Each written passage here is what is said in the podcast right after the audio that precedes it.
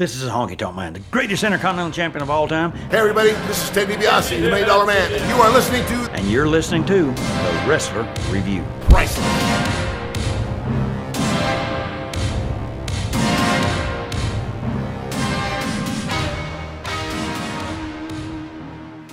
Ladies Holy and fucking gentlemen. shit. Ladies, uh, All right. That's Go right, again. everybody. We're pretending to be stupid for this episode of The Wrestler Review because we're reviewing everyone's favorite. No, they're not, but they're very close to that. Ladies and gentlemen, Luke Williams, Butch Miller. It is the Bushwhackers. oh baby, did you understand the depth of how like Say that again, uh, how the how different their characters were in the territories? Like these oh guys Oh my God, actually yeah. in the in the eighties were in barbed wire matches. Yeah, no, it was. A, it's actually very interesting because I'd sort of in shoot interviews and reading about them. A lot of people talked about how when they went to the WWF, everyone was like, "What the fuck did they do to the sheep herders?" And I'd heard of this tag team called the Sheep Herders that were like, "Oh, when the sheep herders come to your territory, they're gonna fucking kill your grandma." Um, and I didn't put it two and two together on who the sheep herders were until researching this episode, and then it was just like. Oh my sweet mother of sweet fuck! The sheep herders were the bushwhack. Like, it really shows the actual genius of these two wrestlers that they always were the unique thing in whatever organization they were in. That's what, clearly what their thought process was going into it. So, also they wrestled for literally ever. Yeah, man, they didn't get to the WWF until they were in their mid forties. Which shows they were like, and the funny thing is, they didn't go to the WWF knowingly because apparently, like, 1988, no one thinks of it this way, but the touring schedule got like a whole fuck ton softer. And that's the whole reason they went, is because they weren't doing like the A team and the B team weren't doing 300 dates a year anymore. They were doing like 200. And that's when these old men were like, okay, cool, we'll lick some kids. Yeah, like that's insane that that's also a light tour schedule. We're only doing 250 days a year. Oh, what a lovely breezy time. Uh, I can't wait to come work for you. Like and they literally worked like every fucking territory. And the crazy thing is too, they attribute this. They attribute the fact with um they came up with the bushwhacker gimmicks. I hope I'm not spoiling anything for later, but they came up with a bushwhacker gimmick uh, because they saw Crocodile Dundee and how like successful it was, and they did a tour in Memphis, and they were like, "Oh wait, well let's just lick the kids on their faces instead." oh, of course of course that happened in Memphis. Oh, yeah, yeah, you it? know, you know who came up with it. Jerry Lawler was Pedophile. like, Jerry, Jerry Lawler, Lawler. was just sat by a dumpster licking a child's face, and they were like, "What are you doing?" And he was like, "Oh, I'm showing you your new gimmick. Uh, do that for the rest of your career." And they're like, "Yeah, sure." A couple of other notes before we take Should- that patented wrestler review deep dive. Jerry, if the- if they gave Oscars, if they if they gave Oscars to um people outside of the film industry, they should give Jerry Lawler one for pretending to be attracted to full grown women for the entirety of the Attitude Era. Mate, he's the Meryl Streep of professional wrestling. What's Meryl Streep?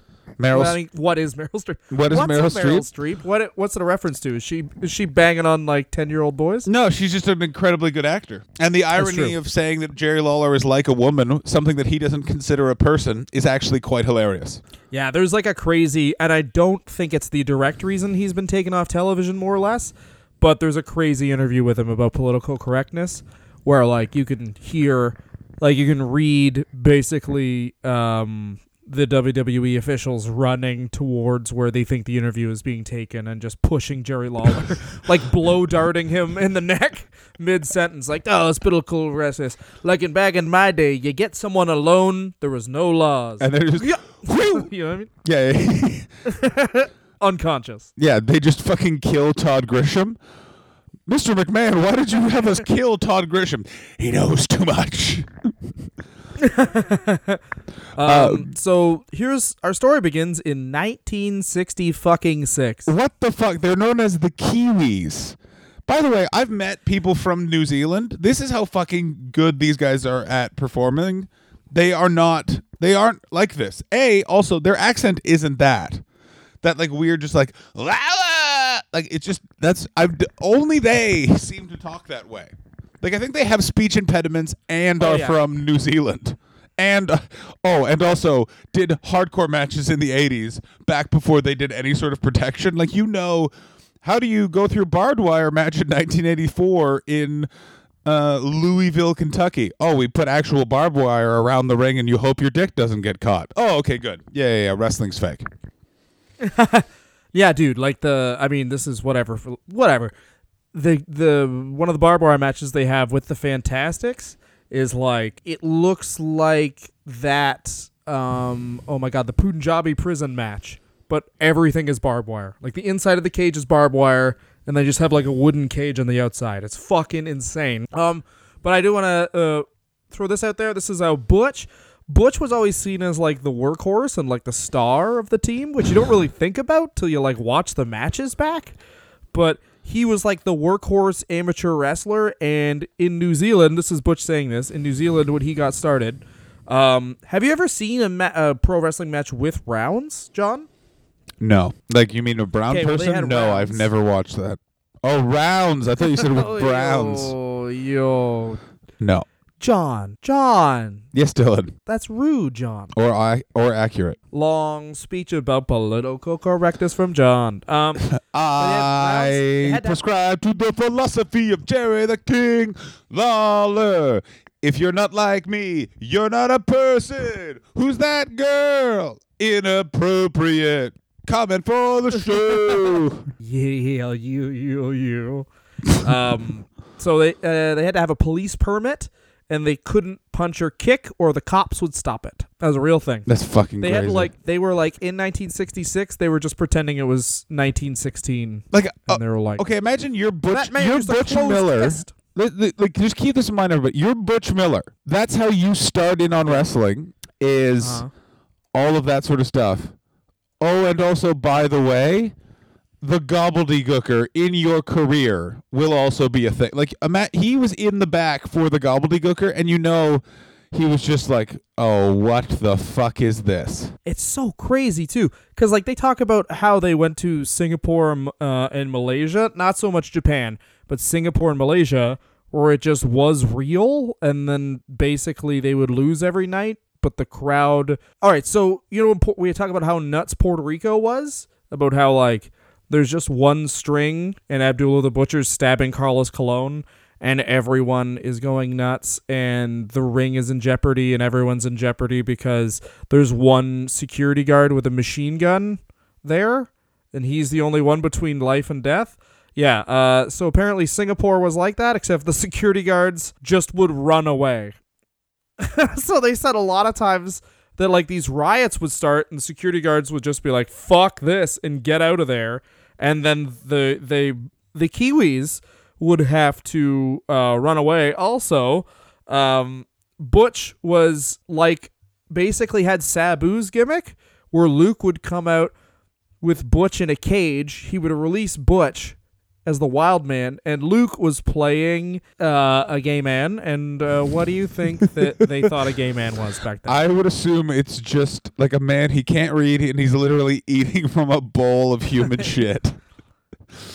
but here's the thing, actually. Wait Yeah, a minute. This a is guy- Australia in the '60s, so it was all booked by the gayest man, Jim Barnett. Like that's the crazy thing. So remember, it was yes so remember this: any stereotype that is about to be exploited and ridiculous was perpetrated by a man who is gay. Like the greatest smokescreen ever uh, for. Like who is just he's a child's drawing of a gay man. Like he, oh my boy. Ole Anderson got him out because all he had to do was show a photo of his apartment to um, Turner executives that were concerned about his expense account. And they're like, well, we have to fire this man. Look how garish his house is. yeah and uh it's so weird that like that the top of this well i mean it's very poetic the top of this like bunch of homophobes and this also very homoerotic thing is a gay man who like yes did organize the australian um the entire australian scene and Luke and Butch talked about they didn't really like Japan either because uh, Japan. It sounds weird, but it's like it was to them. It came off as fake. I know it sounds weird, but it came off as fake to them. But they were still hitting you super hard. So it was like this thing where it's like you're being more fake but then you're trying to overcompensate and make it more real. So this makes no sense to it, which is a very interesting take on it. Say all of that again. Uh, you lo- you lost me at a certain point because you, you you took so many twists and turns, and I uh, was just uh, uh, reading the fact. Uh, I know you have you have ADD or something. I- Some I have a giant head. I would, Some sort of umbilical cord around the neck disease. I have an umbilical cord around the neck disease, and I was just reading the various names of ethnic tag teams in Stampede Wrestling in the 70s, and I just got lost in a racist fog that I can't describe. Who did Because these guys were the Kiwis. What were some other ones? Tokyo Joe and Okay. Saki are my two favorite that I'm looking at right now. Basically, Stu Hart walked into a liquor store and said, "What do you have that's Chinese?" And they're like, "Well, sake's Japanese. That's good." Uh, where does sake come from? uh, Tokyo. All right, you, you're Tokyo Joe, and you're sake. And then later there's the great Saki, who's clearly someone different, and they just added great to it. I'm so oh sorry. my god, yeah. Oh, Oh, oh, the Kiwis also uh, lost the title to uh, Stanley uh, Kowalski. Stanley Kowalski. um, which you is that not the character from Streetcar and Desire? yes, the wife beater and rapist from Streetcar Named Desire. This Stu Hart of Is Streetcar Stanley- Named Desire, if you will. ridiculous. that is I love will be Precious's mom and Stanley Kowalski. the sheep herders versus that doctor from A Clockwork Orange and those rapey three other guys from A Clockwork Orange. Yeah. the sheep herders versus Rodney Dangerfield and Natural Born Killers and, and Joe Pesci from JFK. oh yeah, there you go, buddy. Get in it. oh, that's terrifying. I feel so bad for that ADD moment, but I'm so happy that I've turned this towards Stanley Cool. Okay, Stan, like Stu Hart, it doesn't seem l- knew what he was doing. He just really trusts. No, it seems like he does because he really was like, "What's a good name?" Stanley Kowalski. Isn't that from that play? Uh, no one watches plays who likes this. yeah. First of all, I'm actually shocked that you think that Stu Hart knew what a play was. Eh, you mean when? Dude, you know who won the? uh Guess who won the uh title in 1960? Guess who like the fourth Stampede Wrestling Tag Team Champion was? Um, was Oh, not the fourth at all. Not Um, fourth at all, but he was a tag team champion in 1960. It was a Chinese guy named uh, Weird Eye Jap Face. no. Uh, Oh no no no no! I got it. It was a it, it. it was a cowboy named John Wayne. No, it was Gypsy Joe, buddy. Oh shit! Wait, how old? Of old course, is Gypsy Joe. my of, Gypsy Joe? I, Gypsy Joe died last year at 82. oh my god! I guarantee Stu Hart literally thought Gypsy Joe was the Stone Cold Steve Austin of wrestling. Eh, no, you can put any move you want on him and he doesn't die. It's very good. Yeah. Yeah, this is the entire history of Stampede Wrestling is like, what's your gimmick? Um, okay, well we're uh, from Japan. All right, so you're you're uh, Steelers. Anyway, you're gonna be fighting these white brothers. Every team is either a brothers or very very ethnic. Uh, no, no, so, uh, you're from, uh, you're from the fruit stand, and that's why you're called the Kiwis, and you're gonna fight these two brothers, uh, they, uh, and the- Kiwis the- him, and then the two brothers now. his cock to me right now. I know what you're thinking, one of them is a black fella and the other one is a white fella. I'm calling them inappropriate. Oh, and the other thing is, um, uh, on their time in Stampede Wrestling, apparently, uh, they were like, "Oh, did you get stretched in Stampede Wrestling?" And they were like, "No, we just said no." Yeah. uh, Apparently, that was the thing you could just do. They were like, "He was like, you need to get you need to put you in the hold," and they were like, No. "No." Yeah, but also And he's like, like okay, you say that, but But he had no way to put you in the hold. But like anyone else, if once you're in a hold and the guy knows what he's doing, he's gonna fucking kill you. Yeah, you, like you here's the say idea, that, he can't get you in the hold. but Stu Hart literally would like he wouldn't for all the stories, it was like he would sort of ask for permission. Like, eh, And then man, we go down in the basement. it's just like, what the fuck is gonna happen there? and you know, I'm gonna Never you. follow a man alone to a basement if you don't know him Yeah. for at least five years. It, never follow a man. five years before you go to a basement alone. If there's a man with a, a black leather pocket protector, do not go into a subterranean area with that man. If it is a man with auburn hair in his 70s that's clearly from a bottle and his breath at best smells like whiskey, I wouldn't even be in alone with him. If it's a man named Stu, just avoid it. Anyone who doesn't who doesn't just go call me Stuart by the age of 50, that's trouble right there. These guys are tough though, dude. They uh they here's something fun. Butch wrestled Peter Maivia for the 10th Samoan Independence. Peter Maivia of course won, but I'm sure the crowd reaction was negative when he did. Oh yeah. Take that New Zealand. I've never been there. Actually, no, because New Zealand is the only place where the natives people um, signed treaties uh, with um, the ensuing uh, the uh, insurgent colonial forces because they hid in the woods and just kept killing them. That's good. It's good stuff, mate. It's fucking good stuff. So here's what happens. Of course, Stampede Wrestling leads right to Oh Baby, Portland, and Mr. Don Owens. Of course, he goes to Crockett, and they said Crockett was the easiest territory. Yeah, it's the easiest territory for the sheepherders. If you're coming from '60s New Zealand, where one of you is like, "You're Sweet William," uh, I'm not gay. I said you're Sweet William. Then you work for fucking Stu Hart, and then you work for Don Owens, who seemingly is the only man Rowdy Roddy Piper respected. So who the fuck knows what that guy was like? Like Rowdy Roddy Piper would not wrestle for the WWF when they went to Oregon because of Don Owens, and like Rowdy Roddy Piper was, he went in blackface on national television and claimed it was because he liked Michael Jackson. Who the f- like Don Owens? I just assumed is a flannel sports coat and a gun. Like he's not even a man. I Yeah, think it's just a gun on a chair. I think Don. I, like Don think Owens. Don Owens is just Rowdy Roddy Piper's wife, Kitty, in glasses and a wig, and that's why he's truly scared. Is because he doesn't respect women, so he just his wife had to get into drag to get him to do anything. Rodney, Rodney, you better clean up the shit, or Don Owens is coming over. I don't like Don Owens. Okay, all right. Oh no! Don't do that. Oh, I will. I don't want. Uh-huh. I don't want Don Owens to show me the gun in the chair. And the, why does Don, why does Roddy Piper sound like Bill Cosby? Because he is. He's Bill Cosby plus a bit of Calgary. Yeah, he's, yeah, he's Bill Cosby, no rage. That's the reputation. much more rage. You speed up Bill Cosby. Well, you know, Yeah, you I- speed up Bill Cosby. That's I don't like rapists. Um, go ahead, Dylan. um. So he starts with for Don Owens, and uh, then he goes to Charlotte, and this is the crazy thing is Um, they were like, you're missing over. This is you're around the pi- time. You are missing something. They changed their name very briefly here.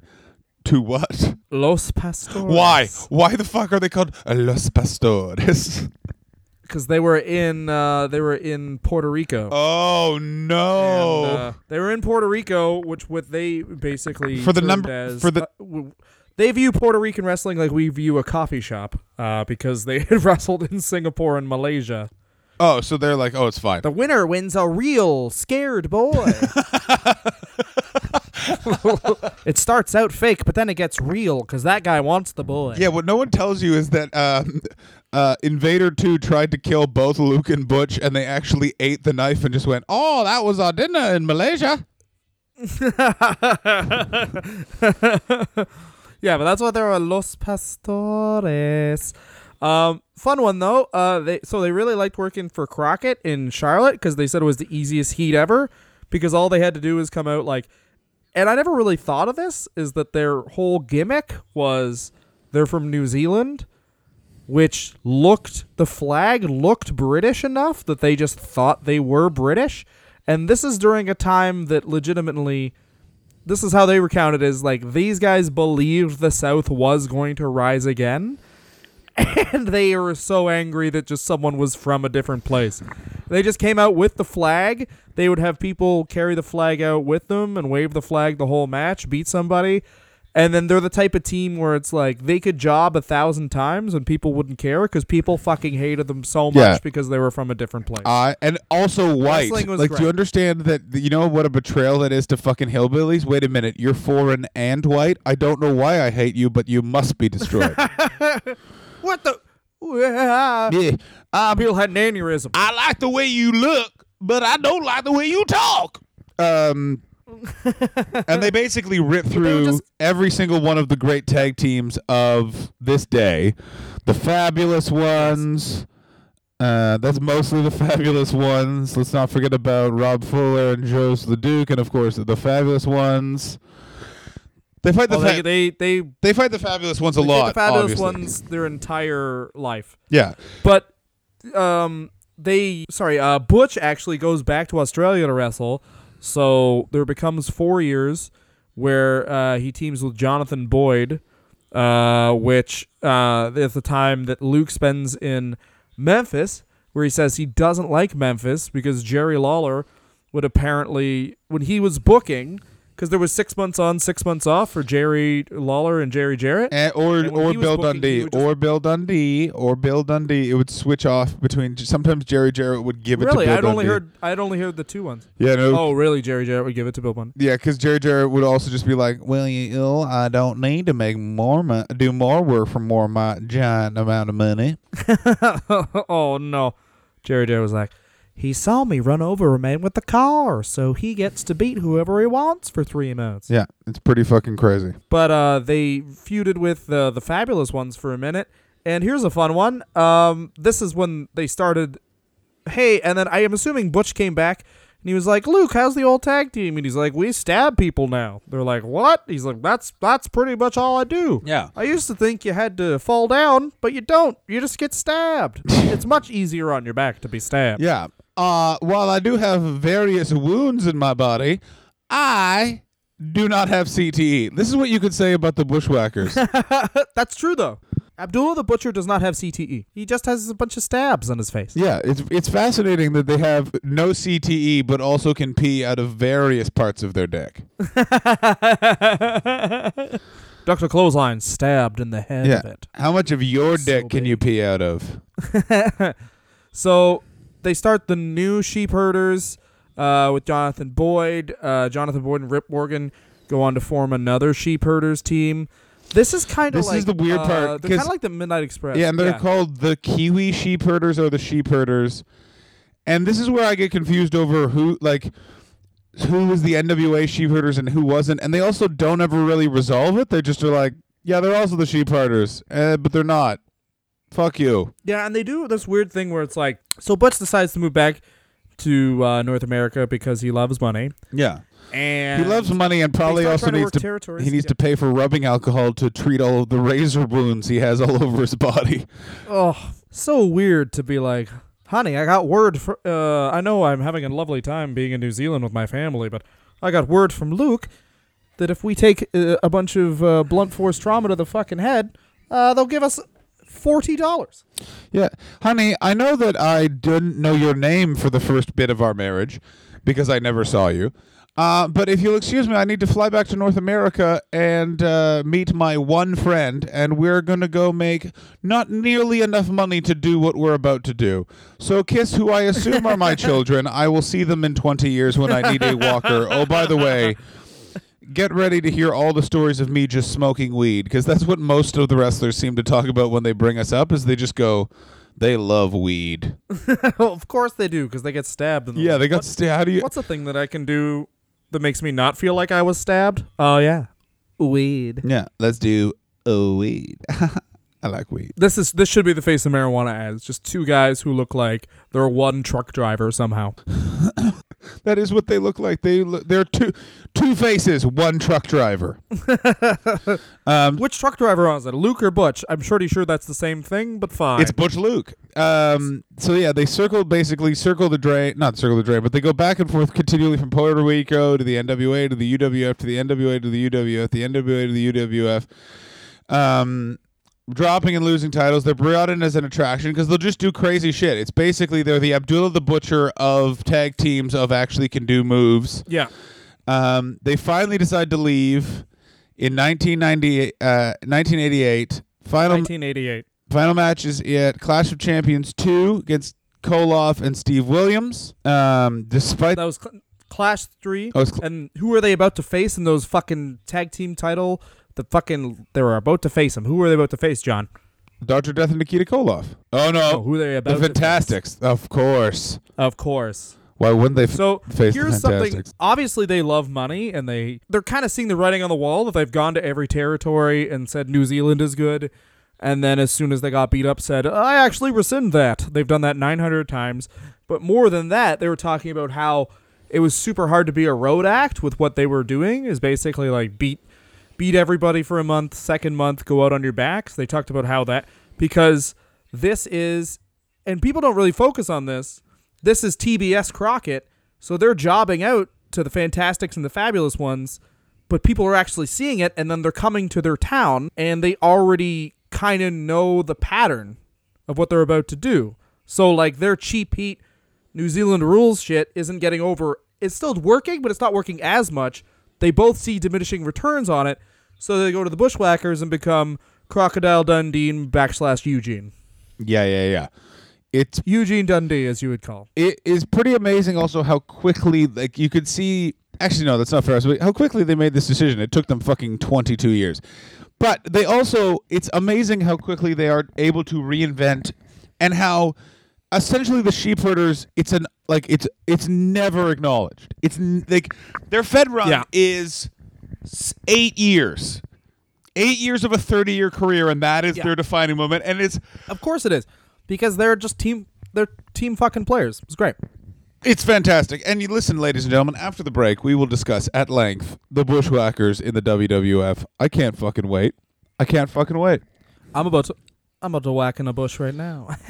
Not me. I jack off. Not me. oh, yo. After the bake, bugger da ba ba ba da ba. Oh, it's time for a Break. to have a break. Break. Everyone's breaking. We're broken. Yeah. Not like Matt Hardy, because Nice. we're not paying Impact any money. Yay. Go to patreon.com, wrestler review. There's a backslash in there and give us some fucking cash, you fucking shits, so you can decide what wrestler we review next or to pay us enough money to get a Barry Darsow tattoo. Only one of us will do that because the other one already has given his body for stupid ideas. Now enjoy the rest of the episode, and if you don't, shut up, you're fat. Patreon.com backslash wrestler review. Please give us so much money. Don't fucking correct my commercial. It's December 1988, ladies and gentlemen. We're all about to get the greatest Christmas present from Santa McMahon ever. Luke and Butch debut in the WWF. Are they crazy fucking brawlers? No. They're called the Bushwhackers, and they're literally fucking idiots that move stupidly, and their only move is licking kids and then running into each other. It's the fucking best. And it's very on brand Oh, for I would say wrestling. this is- because this is the only time a, com- a a wholly comedic character has worked in the WWF and never needed changing, and no one ever wanted it to change. It was it's the perfect family friendly character. It was totally separate from Hulk Hogan or any other big sort of family friendly kid impressive stars, but. Fuck me, were they over, and fuck me, did people like them? man, I loved these guys when I was a kid. I only now remembered and also it's super great timing because they debut in 1988 and Crocodile Dundee 2 comes out in 1988. Once again, I understand the difference between a person from New Zealand and an Australian. The average American person doesn't. No, They got the same accent. And they don't. It's the Canadian and American accent in that uh, amongst the New Zealand, they can tell, but no one else can tell, is basically the problem. What people from New Zealand can tell the difference between that and an Australian accent. Yeah, and like if you hear it, like I could tell the difference usually between an Australian and an, a Kiwi accent, in the same way that Canadians can usually guess an American. Sorry, I just dropped the microphone. Yeah, exactly. Yeah, an American accent. For those of you wondering, maybe we got a lot of listeners in uh, old GB. Americans speak with purpose. Uh, Canadians can just you just kind of keep on talking. Yeah, Canadians Canadians sound like people who have lost the will to live before they were born. There's a really. I started watching uh, Dragon's Den, which is the Canadian version of uh, Shark Tank? in the states. It's fucking And, awesome. um, it's the best thing on Canadian television. It's just a redheaded woman It's so and five dudes s- crushing the dreams of people from small towns. Uh yeah, I've invented a Dude. thing that cures cancer. Not marketable. Get the fuck away from me, you fucking scrub. I love it. And the other thing is, uh, there's the Canadian one is so much meaner than you watch Shark Tank. Obviously, violent name. Yeah. They come in. Shark and they're Tank always also like, has You, know what? you did try. Yeah, and it has Yeah. people that you would think would be like you would assume Mark Cuban would be like, "Bro, let me tell you why your idea is bad cuz I didn't think of it." Now, guess what? I fucked your wife. I got two private planes. And Mark Cuban is literally like, "You know what? I did not want you to put clock into clocks into human shit. But you know, you tried. I like that. I try too. I try to fuck your wife." Well, also, Canadian Canadian uh, millionaires are never going to be in the public eye, so they're no. Like there was one where a guy came up with an invention. He's like, "I've spent I've spent hundreds of thousand dollars patenting this," and then the guy and then the main guy was just like, "You're you're an idiot," and the other guy was like, "Yeah, you're an idiot," and then they, he walked away, and they just went, "That guy's an idiot." it's like that's so much so brutal. You know what I mean? But you know what else? You what? You're stepping in the Dragon's Den in the fucking tag division because uh, I'll tell you this: the Bushwhackers start feuding with the Rougeau brothers, and apparently, uh, they just uh, wouldn't give them fucking anything. They talked about how Raymond was easy to work with, but the Jacques is just like, and people have heard this, the biggest piece of shit in the world. Uh no, no, no, no. It apparently went Dynamite Kid, then Jacques Rougeau. Well, that was the other thing they talk about is the whole reason that the Bushwhackers even got brought in is because Dynamite Kid is out of the Fed at this time. Oh, so they needed another tag team. So they they were like, yeah, Vince viewed them as a British tag team. well, that's the best. That, Which I really What like. I also really like is Vince McMahon's answer to two incredibly strong men that powered through everyone was two dudes who looked like they smoked in the morning, doing none of that. we need to replace. I wonder how they came up. we need to replace these two Yeah. pieces of steak. Get me two napkins. All right, we got a, we got two really great workers. I've actually done a study that reveals the people like camo and licking. Yeah. So let's get some camo and licking out there, baby. Yeah. Is there a way to find two adults that you wouldn't be shocked ate their boogers? Yeah. Get me them. Yeah, and the other thing is, um, I I want to ask you flat out because they don't really have many like great feuds. They pretty much just job to people, and in one instance are basically part of a punishment for Greg the Hammer Valentine for I don't know what Korea Hammer Valentine did, but he did not enjoy working with the Bushwhackers. But what did you think of the battering ram? I loved it. As a kid, I was like, that's the best idea I've ever fucking heard. You take your friend's head and you run it at people. What the fuck's wrong with that? I remember, I think it was Earthquake and Typhoon no sold the battering ram, and I was like, "Oh, that makes sense. They're too fat." yeah, no. But, like that but was. this is, by the way, this was the logic of early 90s wrestling, which was the fatter you are, the stronger you were. And, and like, basically any move Yes, that the yes. natural disasters didn't sell, I was like, logically, that makes sense. Their blubber acts as some sort of shield. I. It, the same thing where it's like, well, I, why aren't why isn't the heavyweight champion of the world in boxing the fattest? His head would be so fat, no one could ever knock him out. hundred percent. That by that logic, Butterbean should have been the heavyweight champion of the world. When do you think it stopped being appropriate for what the bush like? All right, so the Bushwhackers are new characters In ni- in and go year by year. Yeah. 1988, they're new characters.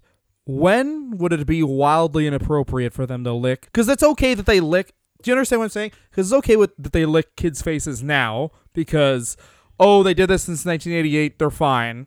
But like, if the Bushwhackers came in as a new character and the one of the things they did was lick a kid's face, when is that like oh you cannot do that? Ironically, Is it 99? because of the Attitude Era, I'm going to say it's 1998.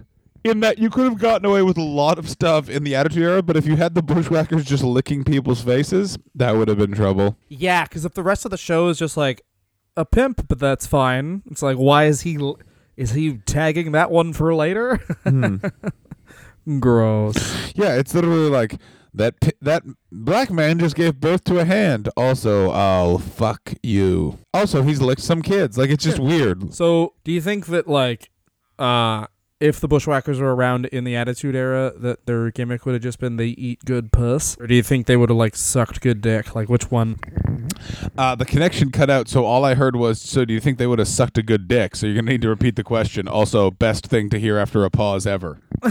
So, if the Bushwhackers were around in the Attitude Era, what would their gimmick have been? Would they have like licked a good puss or sucked a good dick, or what? What, what do you think would have been? I think that it would have just they would have been Mae Young's joint boyfriend, and they would have just made crazy noises and at some point dressed as women, and then at another point fucked the god the go- Godfather's hose, and at some point joined No, the no, no. Ministry of Fucked Darkness. the Godfather. They would have fucked the Godfather. They would have battering rammed, but it would have been Luke using Butch's that, dick that would have been real good. to fuck the Godfather, and then they would have joined right to censor. That's what it would have been. Yeah. there would have been a scene where they go, whoa, and just white covers the screen, and then they fuck the Godfather, and then they become the Godfather's hose. Yes. Oh, actually, I wish they'd done that. That would have been very funny. If just for a few weeks Dude, they they were the Godfather's hose. They lasted in the WWF until 1996. Yeah. They were one year away from The Attitude Era. like Also, there the was Nation of Domination and Sable and all. that. there's no way Vince McMahon was gonna fight. Like, a it's also uh, WCW because at a certain point, if you would release the Bushwhackers, WCW would have taken them. Once the NWO happened, there's no way they were going to WCW. Because like they, you'd have to put them in the NWO, and imagine how fucking weird that would be. that would have been amazing. And eight years, no one ever wanted them to turn heel, ever. I don't want them to turn heel now. Also, by the way, they could come back today, and I guarantee draw. I would buy. I would buy the network to watch the match that they had. Dude, they're checked. They're both still alive. They both look good. They could come back today. This is what I'm saying. Like everyone talks about how you you should have like a really like age friendly finishing move. What I mean by that is like Seth Rollins cannot even do the curb stomp past like probably 50. Like he's probably gonna have to stop like taking bookings at fifty. Triple H is gonna have to stop doing the pedigree in like ten. But the Bushwhackers can do the battering ram until they're literally one of them could die, and the other one would just do the battering ram with the dead one. Yeah. like that's how set up would- these guys are. It would actually improve it if he just used a coffin as the battering ram because it'd be a lot stronger. But all right, all right. So let's rifle off some people that the Bushwhackers got beat up by. Of course, we talked about the Natural Disasters, the Nasty Boys, the Beverly Brothers. Um, The and Beverly They were really mad. Well, they were mad because the Beverly Brothers had the genius as the manager, so they got Jameson. Do you remember Jameson? Yes, another John. stand-up comedian that Vince McMahon found that was like, "We'll make him a star." And it was also rumored for a long time that And what was- that that uh, that that, that Jameson was Andy also Kindler. Andy Kindler, but it wasn't. Yeah, that would have been too perfect. It would have been But too fucking amazing. What was. Jameson's character, John? He was a nerd idiot, his, I uh, believe, that ate boogers. Yep. and he was on the Bobby Heenan show. Oh yeah. The best. Did he actually eat boogers though? Was that implied? I He was I think that was implied. I'm sure he was. If they offered you that role, would you take it, John? Yeah. You're like, listen, I haven't really been on TV in the States, but I'll be the guy who eats boogers. Yeah. Hundred percent. So they beat, they lost to uh, the Head Shrinkers. They did a surprise appearance um, and helped Doink the Clown. And uh, they also, uh, in Survivor Series 93, actually um, won uh, a dual match with uh, with Men on a Mission against uh, Bigelow, Bastian Booger, and the Head Shrinkers. So imagine fucking that. Like, imagine being a smart fan back then. Bam Bam Bigelow, who we reviewed recently, coming out, flame tattoos, and then he's feuding with a man whose theme song was just farts. Yes, a man whose theme song was And- farts. Uh, no, he's teaming with a man whose theme song is farts, and then he's gonna fight Doink the Yeah. Clown, whose um, team is Men on the Mission and uh, the Bushwhackers, and they're all gonna be painted like clowns. they also feuded with the And, Heavenly uh, Bodies, which are Jimmy Del Rey and Tom Pritchard, two old school territory guys. Who definitely would have known what Yeah. the sheep herders were like. So must have been shocked when they got to WrestleMania 10 for a dark match and were like, uh, so I assume you guys just get stabbed by us? Nah, mate. Now what we do is we act like we don't know how to read. And the other crazy thing about uh, these guys is like the one thing I really like rather is um that they were both. This is why it's good to hire people of different ages, obviously, because these dudes looked so. They looked so helpless when they were getting beaten up. Because if you're a kid, these guys all look like your uncle. So it looks like two of your nice uncle is just getting beaten up by these, by these soy boys. Mm. Yeah, they are two soy boys, that's for sure. They are pure soy boys. But what also I can't figure out when you do research is it seems like they take like six months off. Like every like they're like they'll do dark matches, kind of like get like a really like low level heel tag team over, and then they'll just fuck off for a while. At this time, they're in their fifties, John. No, I understand that, but it's still like the Vince McMahon is many things. Compassionate has never been one of them. But that's the thing. That's the thing that they do now, way worse than what they did then. Is the Bushwhackers are essentially 3MB. Remember 3MB? Drew McIntyre The three man band, yeah, and Heath Slater. Yeah, yeah. 3MB comedy. They jobbed all the time. But the thing is, the necessity of having three, two or three hours of TV a week means you have to watch these dudes lose every time. Whereas the Bushwhackers come through once every three months or so, and then you remember, oh, the Bushwhackers, they're fun. Oh, these guys are beating up the Bushwhackers. I hate them. Can I just say this? Is just say this is a total sidebar, total fucking sidebar. So, meet me in the sidebar. What's the cover? You tell me, John. Heath Slater's fucking WWF career is shockingly long. Yes, because that's how much longer you can last when you just lose to everybody. It's insane. He's been there. He's been in the fucking company. How long do you think he's been in the fucking company? Are you ready to say a number that's going to make you super fucking unimpressed? 12 years. He's been wrestling for 14 years.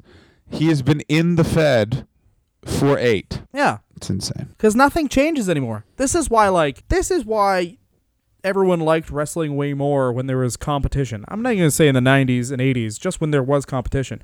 Because look at look at the 8-year run of the Bushwhackers is essentially they're done being full-time after 4 years. Yeah. 93 to 96 is just them going through and losing to people once in, in a bit because people want the bushwhacker pop and then you take away from them. Yeah.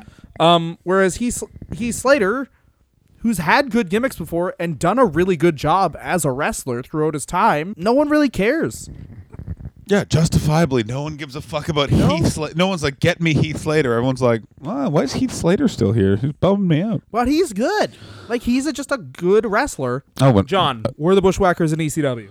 Yes, of course they were. They were Luke and Butch Dudley. They were the cousins of the Dudley boys in the greatest moment ever in ECW. It was so good. Oh, it's fucking great. So they came out to wrestle Tommy Dreamer and the Sandman, and uh, then the Dudleys jumped them from behind, and the entire time the Bushwhackers are just going, "Whoa!"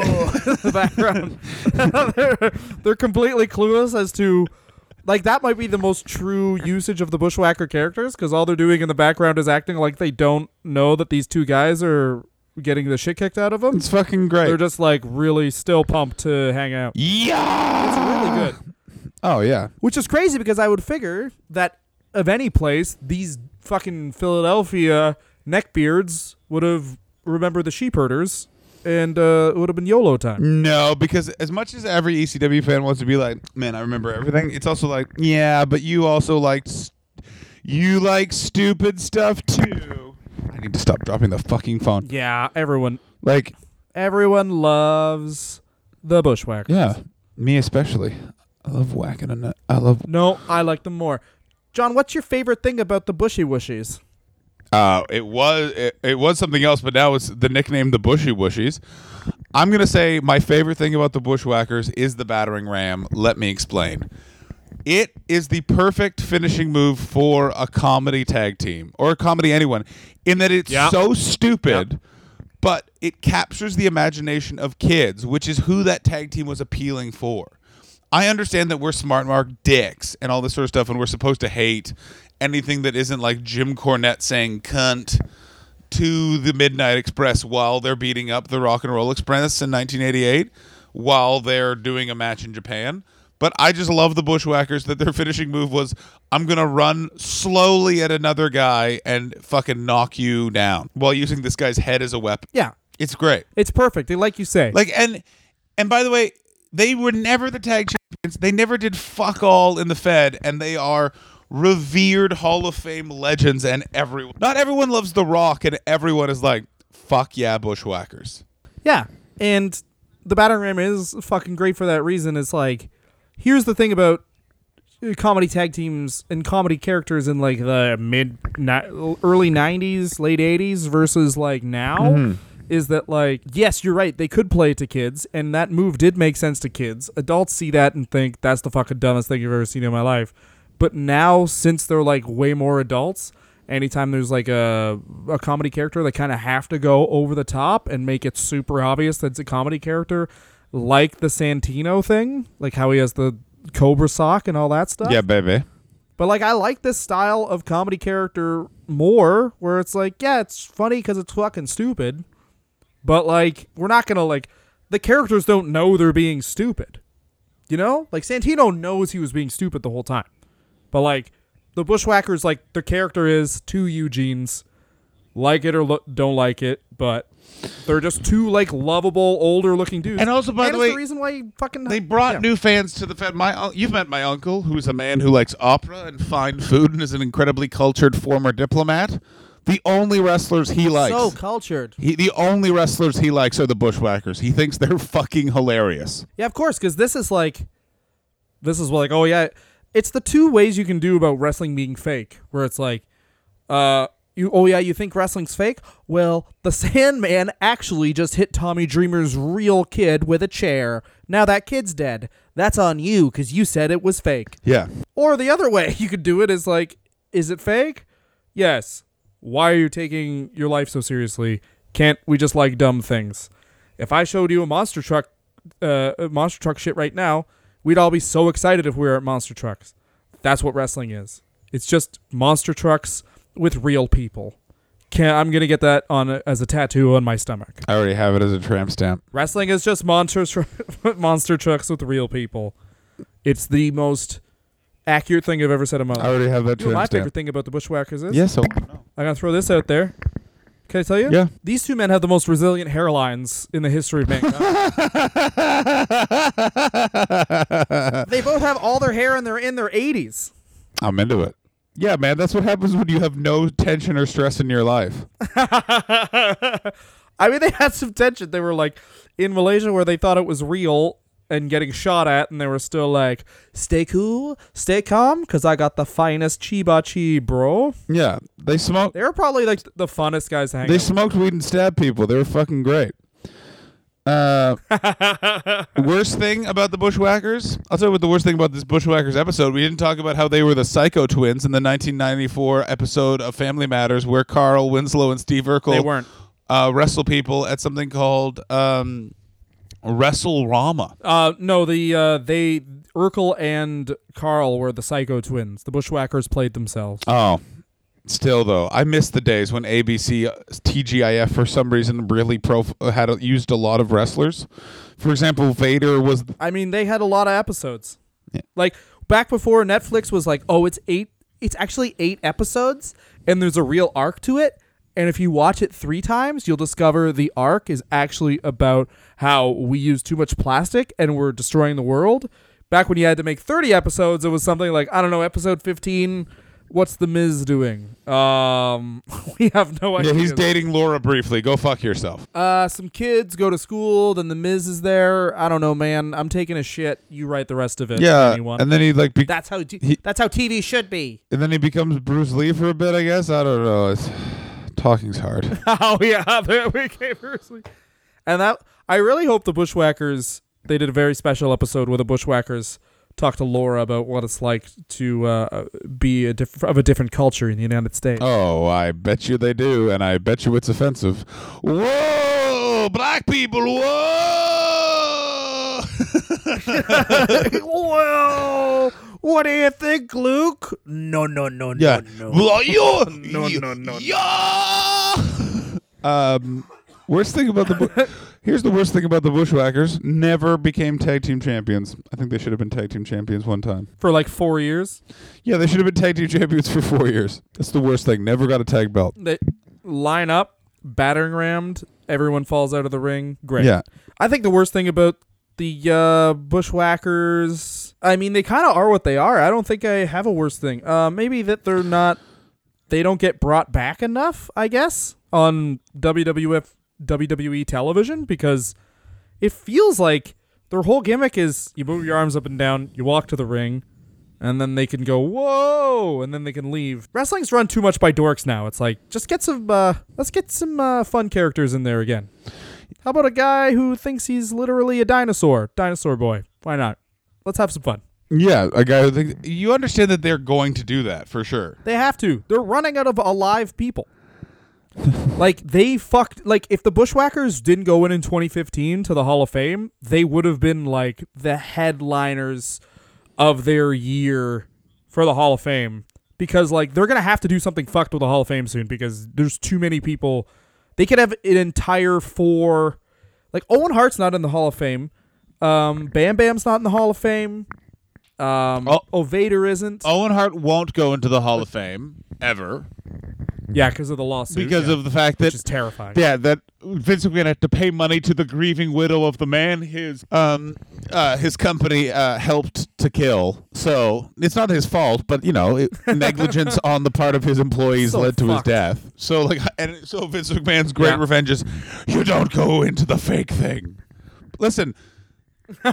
It's already fucked. The Hall of Jeff Jarrett's in the fucking Hall of Fame. Everybody, like, it's so fucking crazy. It's fucked. Um, yeah. I, the worst thing about the Bushwhackers is honestly that maybe they didn't do the sheep herders in Attitude Era, but that wouldn't have worked. I think everything with the they're kind of were what they were. They wrestled for thirty years as a tag team, and then still get paydays because they show up and go whoa, and then they leave. Like they're as far as where they came from to where they ended up, they have the best journey in wrestling history, maybe because they started out in Australia, then they went to Canada.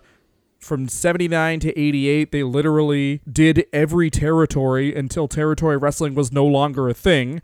When territory wrestling absolutely was no longer a thing, they signed to the WWF and got another eight years out of their career. Oh my God, no, they're- the success these guys had was insane They're fantastic. they weren't even on TV for the first fucking what 20 years of their career. Like you couldn't find a tape of them because they had only wrestled in front of handfuls of rednecks. Fantastic. Um John, Yes, sir. That's the end of the fucking episode. Are you you're a big bitch, aren't you? N- no, no, that's you. You are. Shut up. John, Yes, m- are you still at the Adelaide Fringe Festival with the Bushwhackers? Dylan. I am currently in the place where the Bushwhackers are not from, Australia. But I will be here till the end of. No, they're from there too. I'll be here from the end of March, bitch. Being great. YOLO. Well, it's Sunday, so my week's done, but I had a fun time in Ottawa. And then uh, I'll be in Hamilton or some other bullshit Canadian cities. Just check my Twitter at Dylangott, D Y L A N G O double up that T. At the John Hastings, the, and then John Hastings, because John's not prompted. He didn't get his own Twitter handle. And you can get us at Wrestler Review. Do you know how to spell Wrestler Review? It's that with no spaces. Yeah, and if you don't Put know how to to spell wrestler review, go fuck yourself. We don't want you as our fans. Okay, now here's what I want everyone to do. Put your phone, take the phone, take the phone out, take the if you're listening to this, if on a Bluetooth headset, turn that off. Put it on speaker so everyone can hear. Everyone can hear, all right? The podcast. Put your butt on the phone. Put your butt on the phone. Ah, ah, I'm licking your ass now. Ah, Sit on the phone, you fucking loser. Oh, Ladies and gentlemen, between it being about the Bushwhackers are you coming? and how Dylan is now rim jobbing the entire listening audience, this is the greatest episode we've ever done. This is the best episode I've ever done. Uh, it's it's it's kind of short, but so is my. Nice. Good night, everybody. No, yeah, but we got now. You guys get to listen to a Bushwhacker promo. Allow me to do an impression of every Bushwhacker promo. Whoa! Yeah! Whoa! That's gonna be exactly it. Yeah, it's gonna be fucking great. Um, ladies and gentlemen, for Dylan Gott the Butch of this tag team. I'm the Luke. He's Sweet William. I'm Luke. No wait, Luke was Sweet William. Dum dum. All right, bye bye.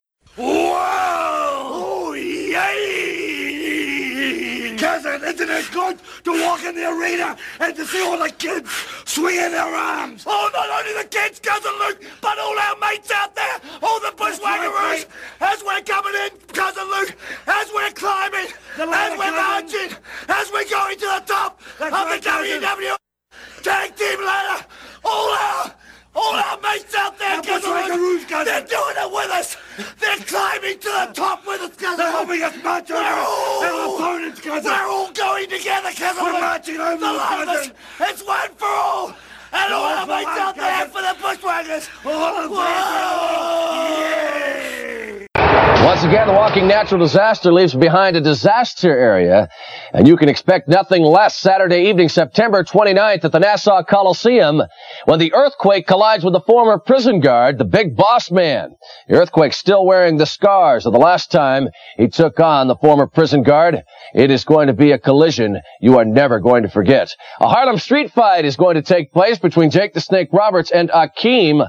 The rules regarding this one there are no rules. The Bushwhackers, Luke and Butch, in six-man tag team action. They'll team up with Hacksaw Jim Duggan. Together they meet the Orient Express, Sato and Tanaka, and their manager, Mr. Fuji. The Superfly Jimmy Snuka. He faces Ravishing Rick Rude, and both the Warlord and Haku will be set for singles competition.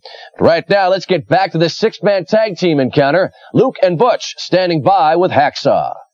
Whoa!